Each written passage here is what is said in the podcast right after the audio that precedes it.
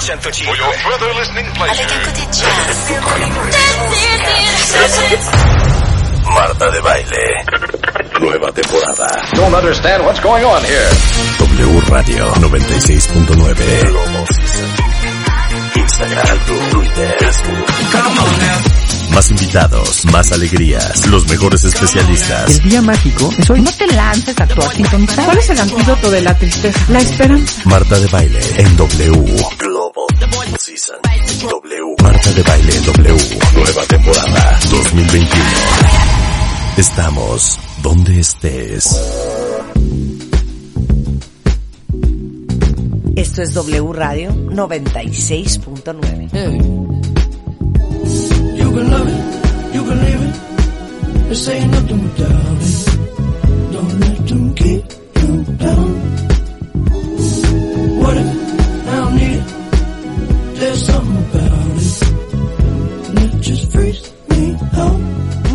días, cuentavientes, bienvenidos. Ya saben que estamos en vivo desde este momento hasta la una en punto de la Ajá. tarde.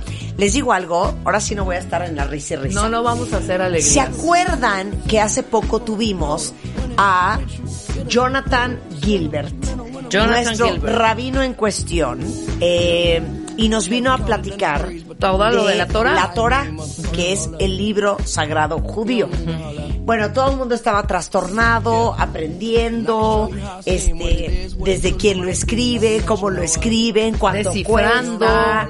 Oye, aprendimos que, claro que puedes mandar a escribir una Torah, pero son 30, Miles de 40 mil dólares. ¿no? Bueno, y muchos de ustedes seguramente han visto la Biblia, han ojeado la Biblia, han leído la Biblia Ajá.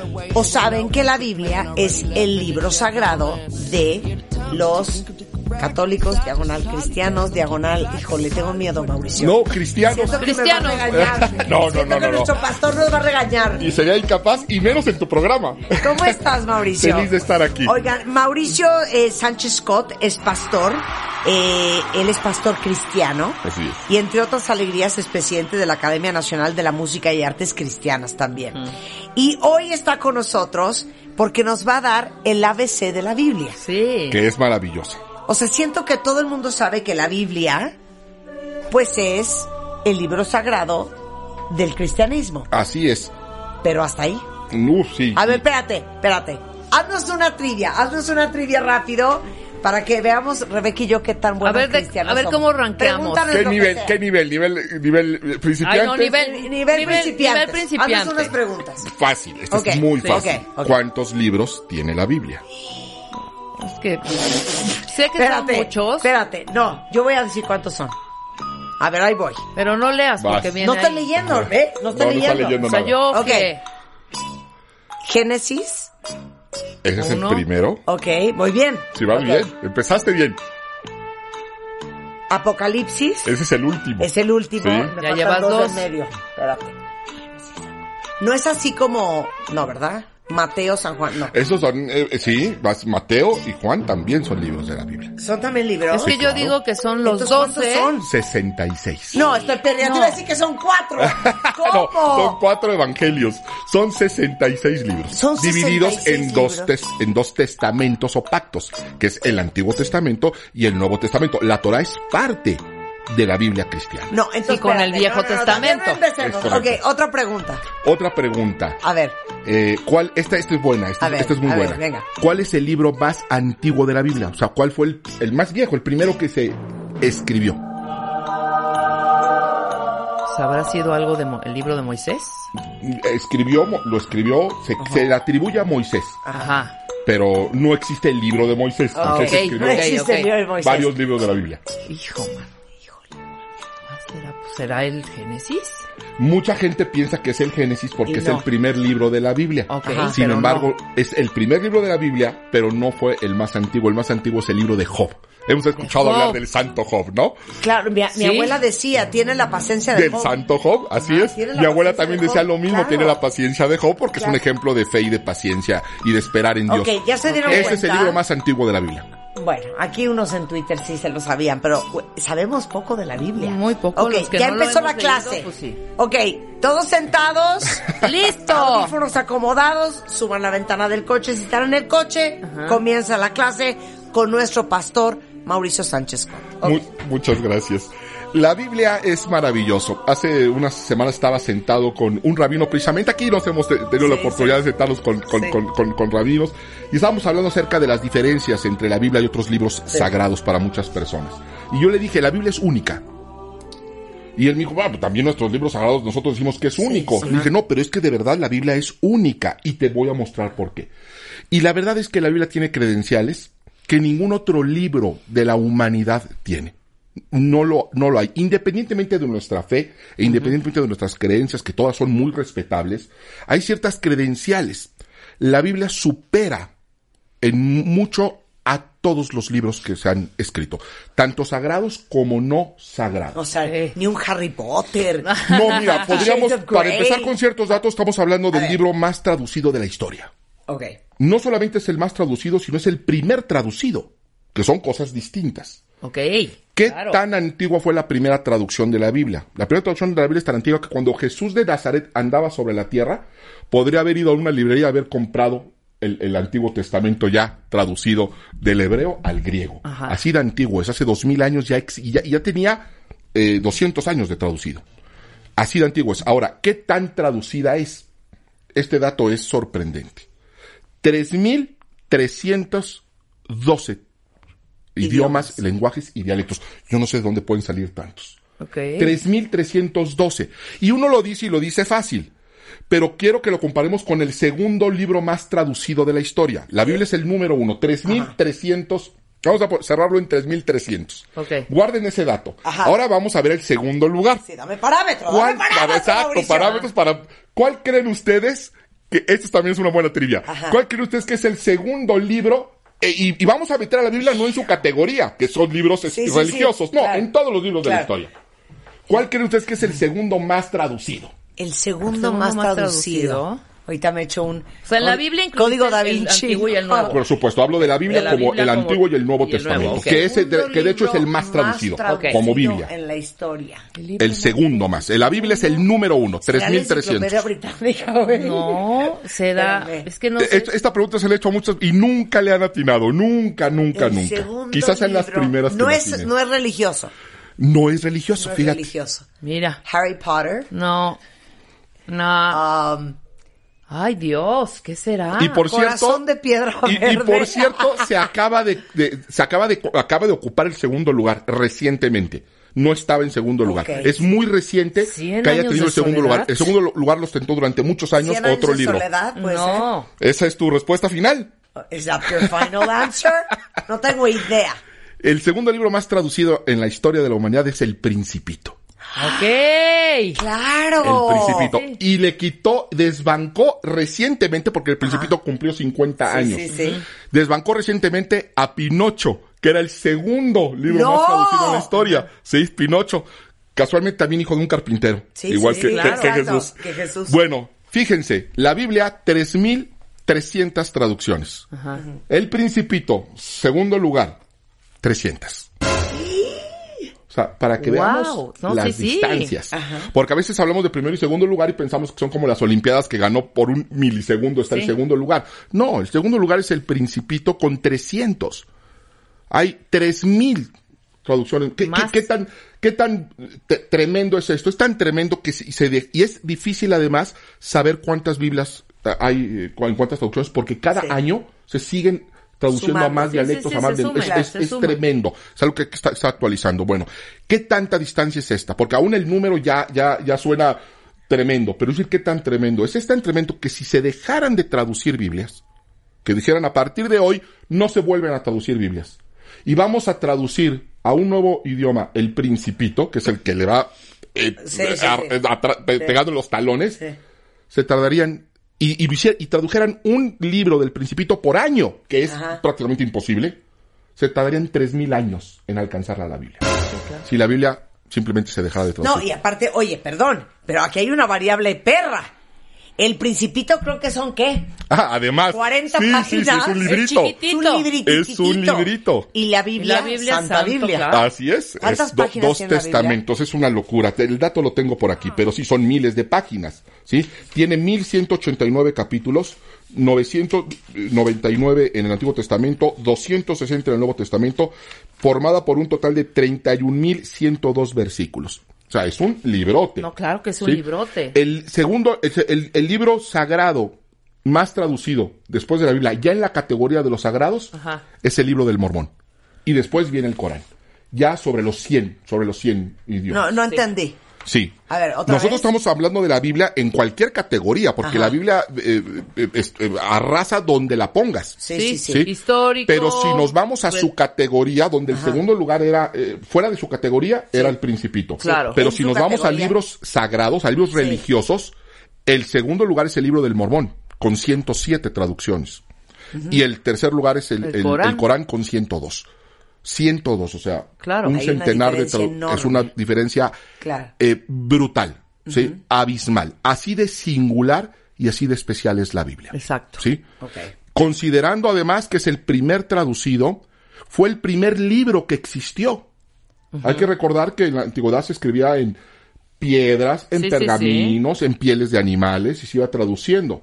Cuando se inventa la imprenta. Y se hace el primer libro ya así con pasta, con portada, contraportada, con números de página, porque antes no se leía como nosotros leemos, se leía de arriba hacia abajo, y si era en hebreo de, de derecha a izquierda. El primer libro, como nosotros entendemos un libro, cuando deciden imprimirlo, pues la primera imprenta inventada, adivinen cuál fue. Nuevamente la Biblia. Claro. El primer libro enviado al espacio, la Biblia. El primer libro, el, el libro digitalizado en la historia, La- la Biblia. El libro más robado, la Biblia. El libro más vendido, el top seller. ¿sí? El bestseller. El bestseller. El bestseller de bestsellers. Y por una barbaridad, nuevamente por eso les puse esas distancias. Sí. Porque así son las distancias de la Biblia donde lo pongas. Es la Biblia. Curiosamente también ha sido el libro más perseguido. Sí. Es el único, eh, el único libro por el cual matan personas por leerlo, históricamente, y sigue sucediendo. Claro. Aún en la actualidad sigue sucediendo. Hay una estadística que dice que se han vendido 5 billones de Biblias. Es una- Billones. Sí, y la Biblia, billones. ya vi, son 1200 páginas. Es, una Biblia. Barbaridad. Sí, más 31 mil versículos, más Sí, sí, no sé sí. es una barbaridad. Ok, ¿sí? sigue, sigue. Estoy divertidísima. Es maravilloso. La forma en la que la Biblia se ha ido copiando, Ajá. acuérdense que no existía la imprenta. El libro va a ser el primer libro impreso. La Sí, Biblia sí, es el sí. primer libro impreso. Antes, todas las obras se iban copiando. La forma en la que se fue copiando la Biblia a través de los milenios, de los siglos, es única. No se ha hecho ni con las obras de Platón, ni con, ni con Sócrates, ni con la Iliada, ni con la Odisea, ni con ninguna obra de la antigüedad.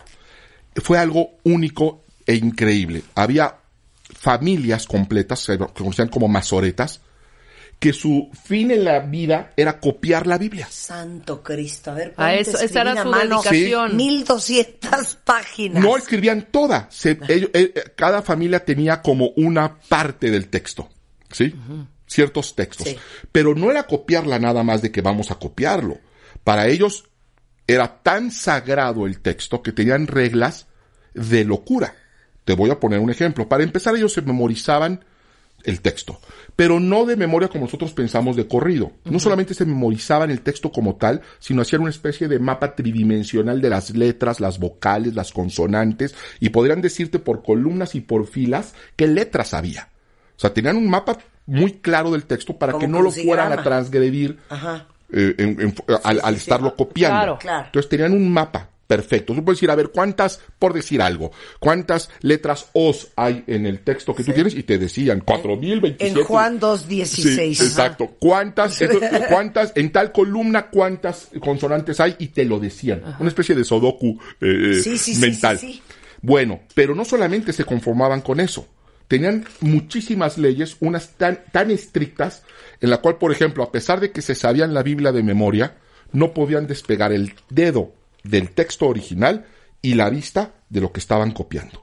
Si por alguna razón se distraían, estornudaban o algo pasaba, tenían que destruir la copia y volver Y a otra empezar. vez empezar. ¡Ucha! Si les correspondía copiar la palabra Dios y, y llegar a un texto y Dios dijo, por Ajá. ejemplo. Venían copiando y venía el y Dios dijo. Ponían y, y antes de escribir la palabra Dios, rompían la pluma, se iban, se bañaban, regresaban, tomaban una pluma nueva, escribían la palabra Dios, la rompían, se iban, se bañaban, regresaban, tomaban una pluma nueva y continuaban. O sea, con esa reverencia trataban el texto. Es que ahorita que dijo y Dios dijo, yo le tengo una pregunta rapidísima.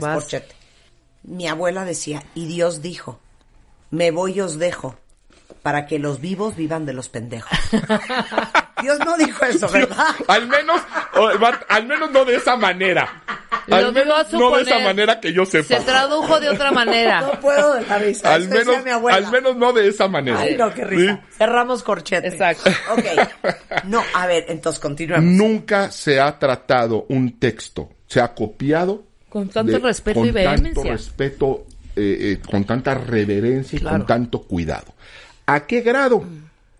Al grado que cuando nosotros vemos lo que contiene la Biblia, porque la Biblia, esto ya lo hemos platicado, es el único libro que la humanidad tiene en sus manos con, eh, eh, pero con profecía, con, con profecía comprobable. ¿Qué quiere decir esto? Que alguien dijo algo siglos atrás y terminó cumpliéndose. Y co- Mucho no es y casualidad. sucedió. Bueno, en- será el sereno, pero solamente la Biblia contiene profecías de ese índole exactas. Claro. Ya lo hemos comparado con, con Nostradamus, por ejemplo. Bueno, esta, esta forma de copiarse, la Biblia tiene otra característica increíble. No la escribió una persona, se escribió durante un lapso muy largo de tiempo. Es lo que no entiendo. A ver, explica bien, porque todo el mundo cree que la Biblia la escribió Los apóstoles. Jesucristo. Ajá, no, Jesús no Otros escribió nada. dicen No. los apóstoles. Algo escribieron. Otros creen que fue una sola persona. Es algo increíble A eso. ver, es otra cosa que muestran la- la- la- lo sagrado del texto. Pero échate un corrí el 40 año de personas. Sí, pero échate un corrí el año de A ver. Corría el año de miles de años antes de Cristo, Ajá. cuando Moisés empieza a escribir lo que nosotros conocemos como el parte del Antiguo Testamento. ¿Sí? Mucho de eso de tradición oral que venía. La Biblia realmente es tan antigua, contiene verdades tan antiguas como el hombre mismo. Solamente que en un momento se empezó a escribir. Pasó de la tradición oral a la tradición escrita.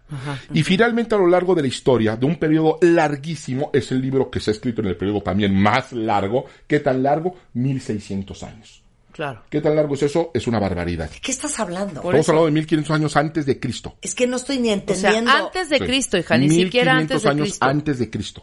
1600 años. De- sí, desde el, 66 libros. así es.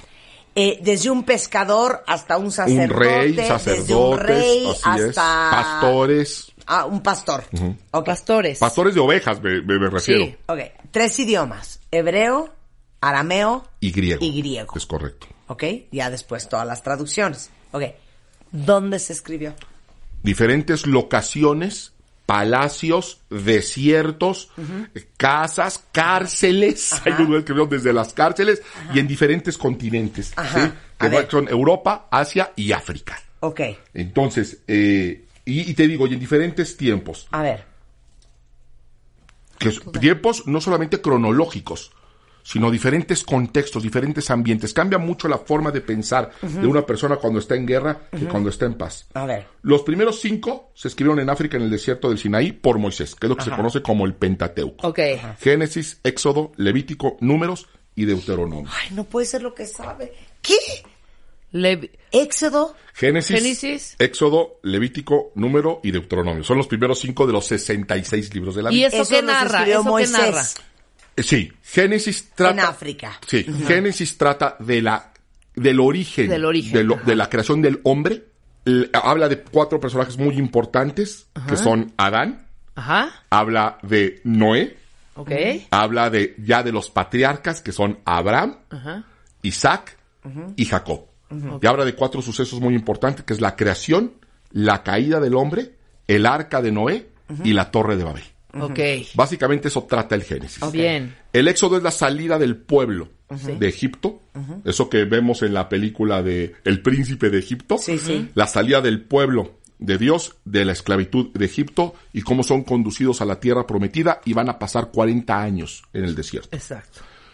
El Éxodo, el, el Levítico y el Deuteronomio son las leyes que Dios le va a dar al pueblo. Las leyes que los judíos siguen hasta el sol de hoy. Jonathan les debió de haber hablado seguramente Sí, sí, sí. de eso. Son ya sí. todas esas leyes, leyes sacerdotales, leyes eh, sanitarias, leyes civiles, Sí. para empezar a, a ordenar al pueblo. De eso tratan estos primeros cinco libros. Sí. Pero realmente toda la Biblia tiene un solo tema, que es el amor de Dios a la humanidad. Sí. Que empieza con un pacto con una nación, que es Israel, y la promesa de que vendría un Mesías, que de hecho ese es el nuevo pacto, Bien. a través de nuestro. Señor Jesucristo. Claro. Antiguo y nuevo pacto. Son dos pactos. Ah, el pacto que hace Dios con un hombre que se convertiría en una nación, Israel, y luego la amplificación de ese pacto que pasa de esas promesas para una nación en específico, se abre para toda la humanidad. No entiendo nada. Sí, Dios empieza mostrando su carácter, su bondad, su misericordia y su plan de salvación a una nación. En el Nuevo Testamento. En el Antiguo Testamento, que fue el primero. Digo en el Antiguo, sí. Sí, A el pueblo judío. al pueblo judío. Al pueblo, realmente, a la nación, a lo que se iba a convertir en la nación de Israel. No es lo mismo un judío que un israelita, que un hebreo. Sí. Son Ajá. cosas 100%. diferentes. Sí. Entonces todo empezó con Abraham, que era un hebreo. A ver, pero entonces ya te metiste tú también en camisa de once varas.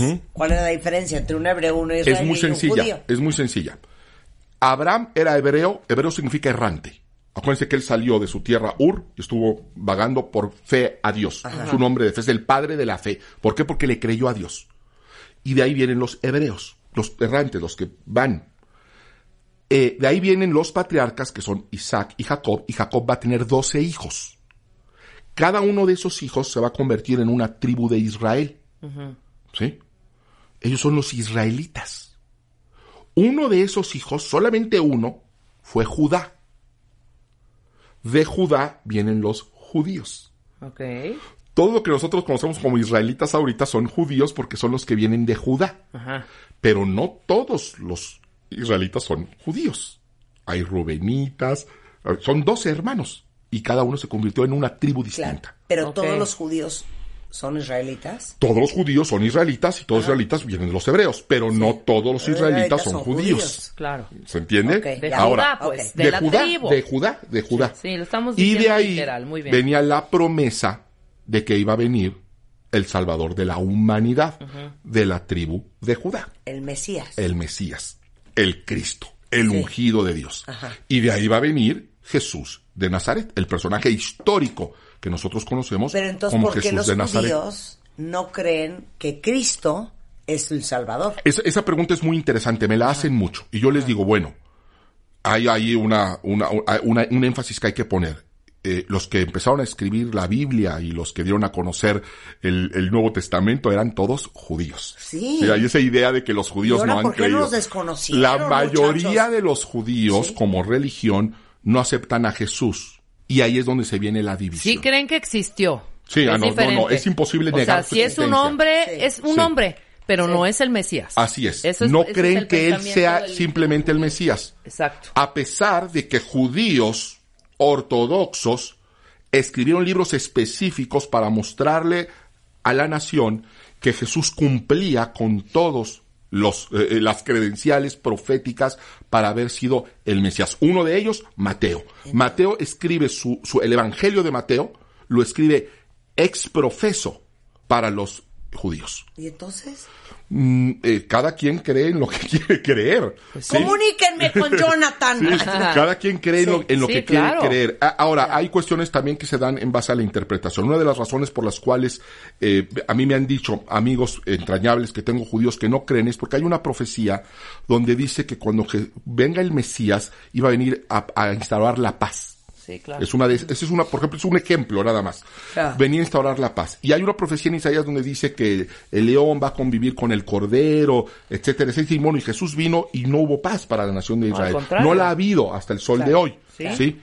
Pero entonces hay que recordar que Jesús vino a decir que su paz no era una paz que el mundo podía dar. Me voy os Y que su reino no era de este mundo, me voy os dejo.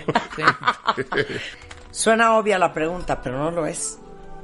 Regresando del corte, bueno, ¿cuáles son los otros sesenta y pico libros ¿de qué trata la Biblia? ¿Qué es la Biblia? ¿Qué tiene que ver la Biblia con la Torah, que es el libro sagrado de los judíos? ¿Por qué los cristianos y los judíos, si veníamos together, por qué ya no estamos together? ¿No? Y otras increíbles historias sobre la Biblia con nuestro pastor Mauricio Sánchez Scott en W Radio. Marta de Baile, al aire, por W Radio 96.9. Hacemos una pausa.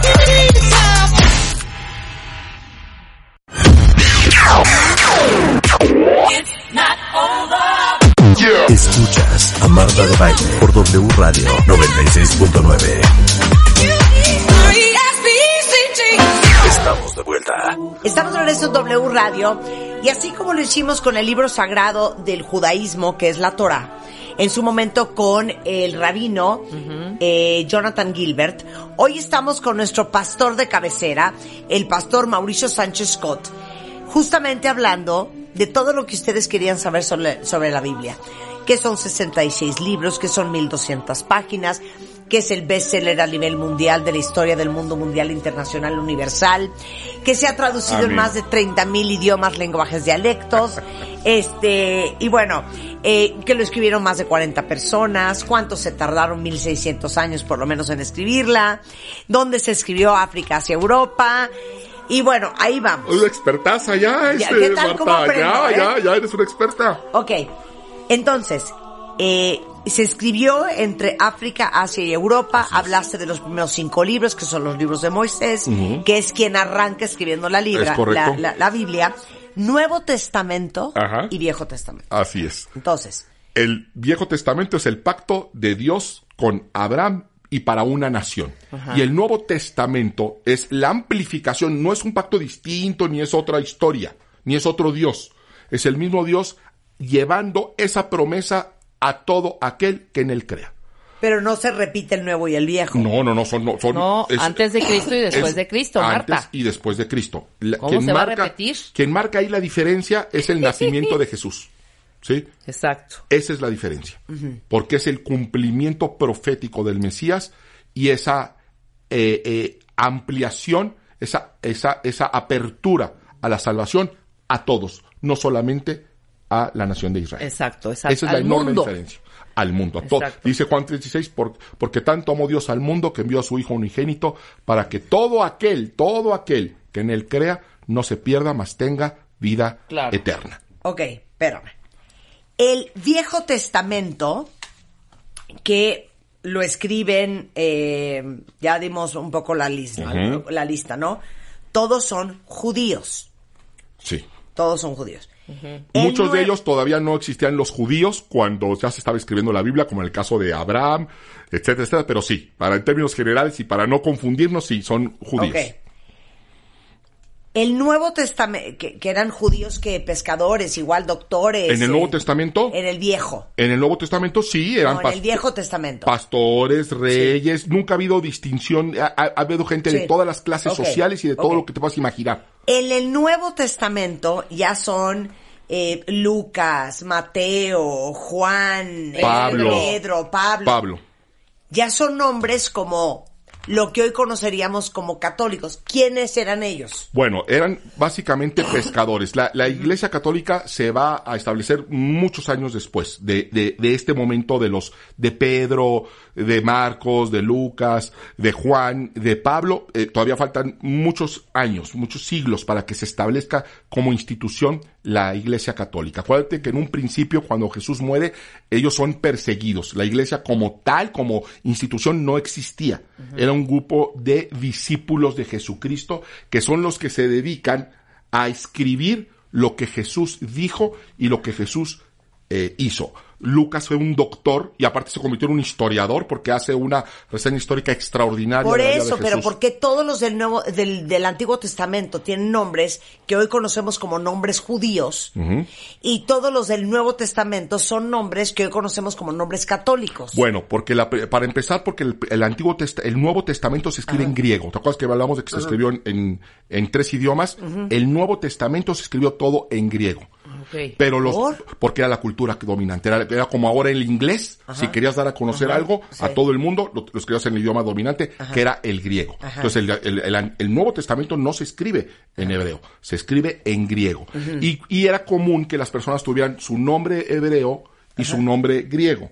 Sí. Por eso, eh, de repente confundimos que oímos a Cefas, o a Pedro, o a Simón, y es la misma persona. O a Saulo y a Pablo, y es la misma persona. Es una cuestión de contexto. ¿sí? Sin embargo, siguen hablando de lo mismo. La historia de la Biblia es la historia de Jesucristo antes y después de su nacimiento. Ok, es lo que te iba a decir. La Biblia, ¿de qué trata? Trata del amor de Dios para la humanidad. Habla, eh, trata de la manera de acceder a la salvación y la vida eterna.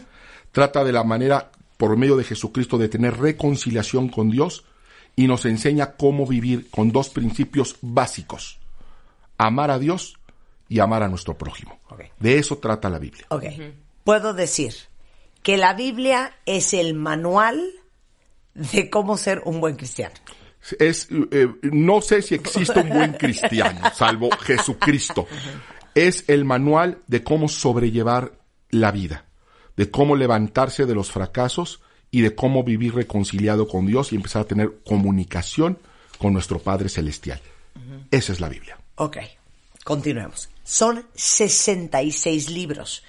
Pero cuando alguien te regala una Biblia, no te regala 66 libros. no te regala un solo libro Te regala un solo libro. Eso es algo maravilloso. Cuando dice 66 libros, ¿qué quieres decir? Eso, el Éxodo, Levítico, Números, Deuteronomio, libros muy específicos con temas específicos que van ampliando esta historia y este tema del cual empezamos o sea, a en realidad son 66 capítulos. Podríamos decirlo, es una excelente manera de decirlo. Son 66 capítulos cada uno revelando el carácter, la voluntad de Dios y el estado del hombre. Todo lo que tú ves ahí, eh, nosotros te identificas con eso. Lo estamos viviendo porque el hombre ha sentido eh, lo mismo desde que es hombre, Claro. desde siempre. Son las mismas pasiones, son los mismos defectos, son los mismos errores y solamente hay una forma de salir adelante. Claro. Cuando decimos Mateo 21, Pablo 32, igual, estoy inventando.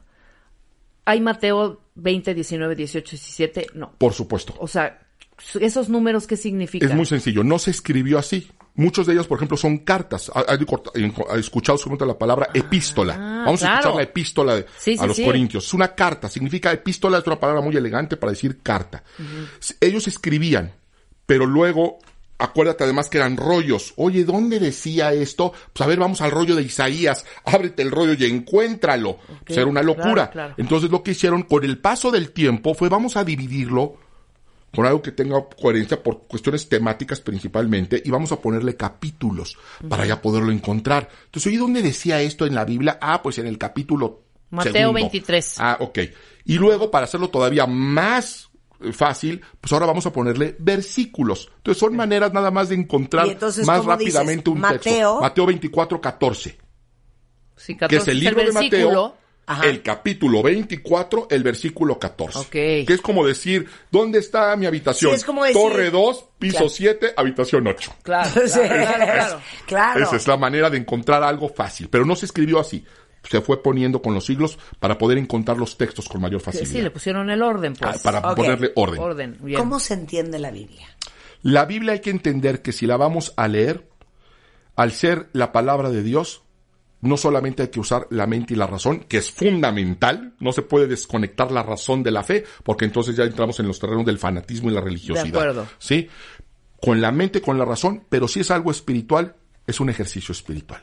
Hay que pedirle al Espíritu Santo guía, revelación, y es la forma en la que nosotros debemos de leer la Biblia. La misma escritura dice que no está sujeta a interpretación privada. No es lo que hay, lo que para mí dice esto, para ti dice el otro, pues así Pero debe es ser. bien fácil Claro. malinterpretar la Por Biblia. eso hay tantas religiones. Porque lo increíble del caso es que la Torah, los católicos, los presbiterianos, los bautistas, los pentecostales y todas las denominaciones que te puedas imaginar, tenemos la misma Biblia. Eso de que la Biblia católica y la Biblia eh, eh, evangélica y la Biblia protestante no es cierto. Solamente hay una Biblia, diferentes traducciones, pero una sola Biblia. Caramba, ¿cómo es posible que con la misma Biblia todo el mundo se hizo tengamos bolas. opiniones distintas Bueno, y estemos entonces, divididos. Yo te preguntaría, para todos los que ya vieron hasta la obra, The Book of Mormon, el libro de Mor- de- de- Del Mormón. del Mormón, es un extracto de la Biblia. No, el libro del Mormón es eh, John Smith un día dijo, Sí. a mí Dios me habló Sí, y escribió y- y- él Sí, otra cosa. su- exacto, exacto. No es la toda Biblia. razón, tienes Otra toda la cosa. razón. Por eso muchas eh, eh, ramas cristianas no reconocen el libro del Mormón más entonces, que los mormones. Exacto. La Torah es el Viejo Testamento. Es claro, Es el Antiguo ese, Testamento. Tal cual. Cuando viene el, el, el, el- el rabino Jonathan y él es el mismo, la misma parte de todo que yo leo. La mismita, no hay diferencia. Ajá. No hay diferencia, nada más que nosotros tenemos el Nuevo Testamento que ellos ya no leen por lo que hablamos. Pero es la misma Biblia, porque no reconocen a Jesús como Salvador. No es el Mesías. No creen en que Jesús haya sido el Salvador. Es que esto es un chorizo. Eh, Sí, no claro. Entonces. Mauricio, si nos, o sea, dentro de nuestro libro de la Biblia, viene dividido en dos. O sea, si a usted le regalan mañana una Biblia, viene el Antiguo Testamento y el Nuevo Testamento. Absolutamente. Ok. ¿Por qué nosotros no somos judíos? Porque la, bueno, ¿Y por qué nuestro Antiguo Testamento no se llama Torah? te voy a poner, no, sí le puedes llamar así. ¿Sí? La Torah no es más que una, una palabra hebrea, para la ley. Eso lo podríamos llamar como, como algunas le llaman a Jesús, Jesucristo o Yeshua. Eso se le podría llamar igual. No hay diferencia. La diferencia entre nosotros es que no somos judíos, en primer lugar, porque no venimos de la nación de Israel. Porque el, el judaísmo no solamente es una religión, también es una raza. ¿Sí? Sí. Y número dos, porque en el Antiguo Testamento Dios le vino a dar plenitud a las ordenanzas que había dado para el pueblo judío y que muchas son promesas solamente para ellos. Te voy a poner un ejemplo rápidamente y, y muy ilustrativo y clarísimo. Cuando Dios saca a los judíos de la esclavitud de Egipto, sí, vienen las plagas y toda esa historia. Pero al final de cuentas va a salir porque dice que tienen que sacrificar a un cordero y tienen que poner la sangre del cordero en la puerta de su casa. Y que si hacen eso, el ángel de la muerte no va a pasar por ahí. Si no ponen la sangre del cordero y no sacrifican al cordero, la muerte iba a llegar y esas personas no iban a salir de Egipto. ¿De acuerdo? Hasta ahí, es que extraño. Bueno, pues si Dios lo dice así debe ser, sacrifiquemos a un cordero y que su sangre nos sirva de protección. Y eso es lo que nosotros conocemos como Pascua. La palabra Pascua viene de Passover, que es de que pasó de largo la muerte. Es lo que celebran los judíos, que la muerte pasó de largo. No se quedó en su casa y no llegó a ellos porque la sangre del cordero que Dios eh, dispuso Que los protegió. Que quita el pecado del mundo. Que quita ¿no? el pecado. No, Sí. siglos después, siglos después, y aquí es donde viene este entendimiento y esta revelación. Juan el Bautista, un judío, un judío, judío, judío nazareo, va a identificar a Jesús y lo va a señalar y va a decir, este es el Cordero de Dios que quita el pecado del mundo. Hay que sacrificarlo. ¿sí? Mediante el sacrificio y la sangre del cordero, nosotros tenemos nuevamente la muerte ya no llega a nuestros hogares. Entonces, el- la segunda parte, el Nuevo Testamento, es una amplitud de esta promesa que Dios ya había cumplido en un pueblo, pero que ahora lo va a hacer para toda la humanidad. ¿No será que los judíos piensan que ese Antiguo Testamento era la verdad? Y que ahora los cristianos fueron a inventar uno nuevo, que eso qué? El Antiguo Testamento No, ¿me es la verdad. Porque Nosotros sí que- O sea, que el seguimos... judaísmo es la religión más antigua y verdadera. ¿Ya, ¿Ya me entendiste? Ajá. Nosotros reconocemos el Antiguo Testamento como palabra de Dios, fiel y verdadero. Sí, es. Nada más que es la primera parte. Viene una segunda parte con una conclusión. Nosotros no desconocemos el Antiguo Testamento.